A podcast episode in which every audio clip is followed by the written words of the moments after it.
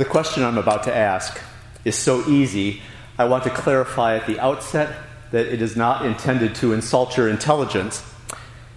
Here it is Which is larger, the sun up in the sky or my fob? Anyone who has learned anything about the sun certainly knows the correct answer to that easy question.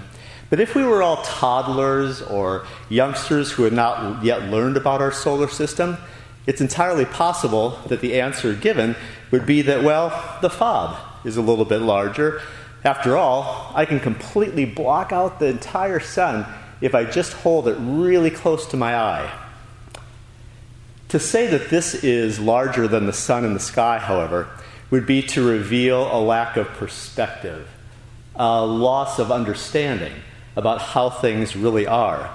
And that very same loss of perspective or lack of understanding is something which can very easily be seen in our own lives when we compare the size of our problems with the size of our God.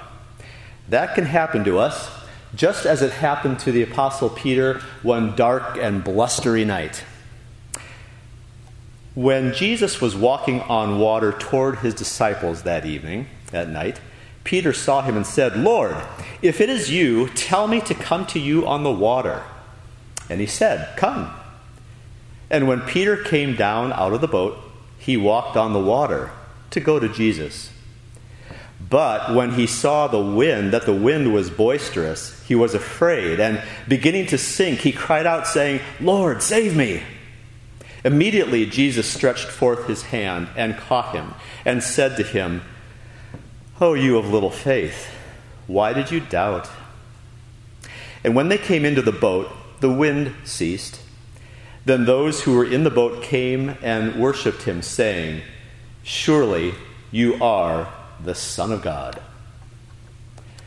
Consider some of the similarities between the sun up in the sky and Jesus, the Son of God.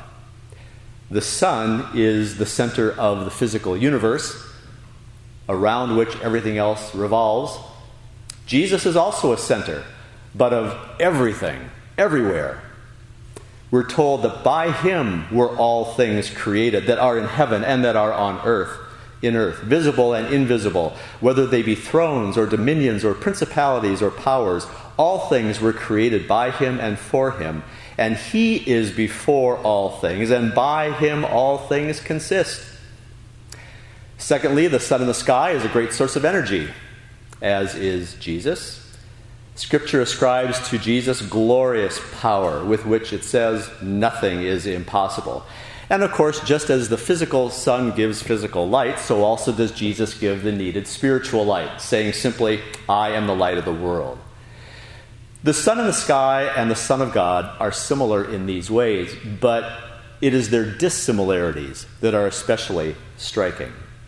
The sun in the sky pales by comparison with the glory of Christ. It is inanimate, He is living. He is the creator, not just a creation and he stands ready to lend his assistance and help no matter what the hour. In the fourth watch of the night, Jesus went to them walking on the sea. In the middle of the night, the Son appeared. The powerful Son of God approached his friends, and as he had done many times before, he reassuringly put his great power on display.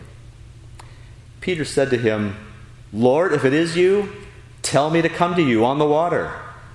And Jesus said, Come. And when Peter came out of the boat, he walked on the water to go to Jesus. The power of Christ enabled Peter to do the miraculous. He caused Peter to beat insurmountable, seemingly insurmountable odds. He suspended the laws of nature to enable Peter to approach him. And Christians have been walking on water ever since. Not physically, as Peter did that night, but figuratively. Through the ages, the Lord has enabled his people to succeed in the midst of tremendous difficulties. Perhaps you have heard seasoned Christians look back and marvel at how the Lord pulled them through difficult situations when tangible signs of support seem to liquefy beneath them. Jesus uses his unparalleled power to preserve his own. Yet, something in our text went wrong. All at once, Peter began to sink. He found himself surrounded by waves and was soon calling out to be rescued. What happened? Well, he allowed a problem to block his vision of the power of Christ. When he saw that the wind was boisterous, he was afraid. The towering waves caused by the vicious winds were an awesome sight. And Peter momentarily concluded that the power of those waves was greater than the power of his Jesus, even as a young son, a young child, might conclude that this fog is actually larger than the sun. And that's what can happen to us. We can find ourselves focusing more intently on that problem that's right before us to the extent that we lose perspective. We lose an awareness of how much greater Christ's power is than the problem, thereby losing proper perspective and forfeiting peace of mind. Imagine how worry free life could be if instead we would look at the supreme power of our Lord and friend.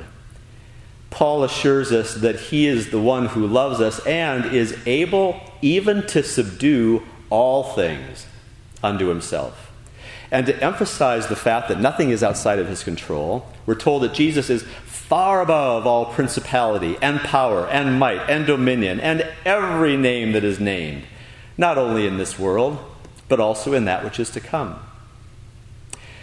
If we were able to place this little fob next to the sun, we'd see that there's absolutely no comparison when it comes to the difference in strength and size. So, that's the case with our problems. When we place them next to the Lord, and compare their actual size and the greatness of Christ's power, we can see that nothing is too big for him to handle with ease. From the forces of nature, which so often fill the headlines, to the leaders of the world who so often seem to get away with murder, to the pandemics that show up now and then and cause such havoc, to our own personal difficulties and distresses. All their strength pulled together is absolutely minute compared with the magnificence of the Lord. The one who enabled Peter to walk on the sea is the one who is in control of the wave which seemed to threaten him. And he retains that power over all things, even right now. At times, it may be his will that difficulties and distresses are allowed to come into our lives, just as he did allow this very same Peter to be bound later in life and taken where he didn't want to go.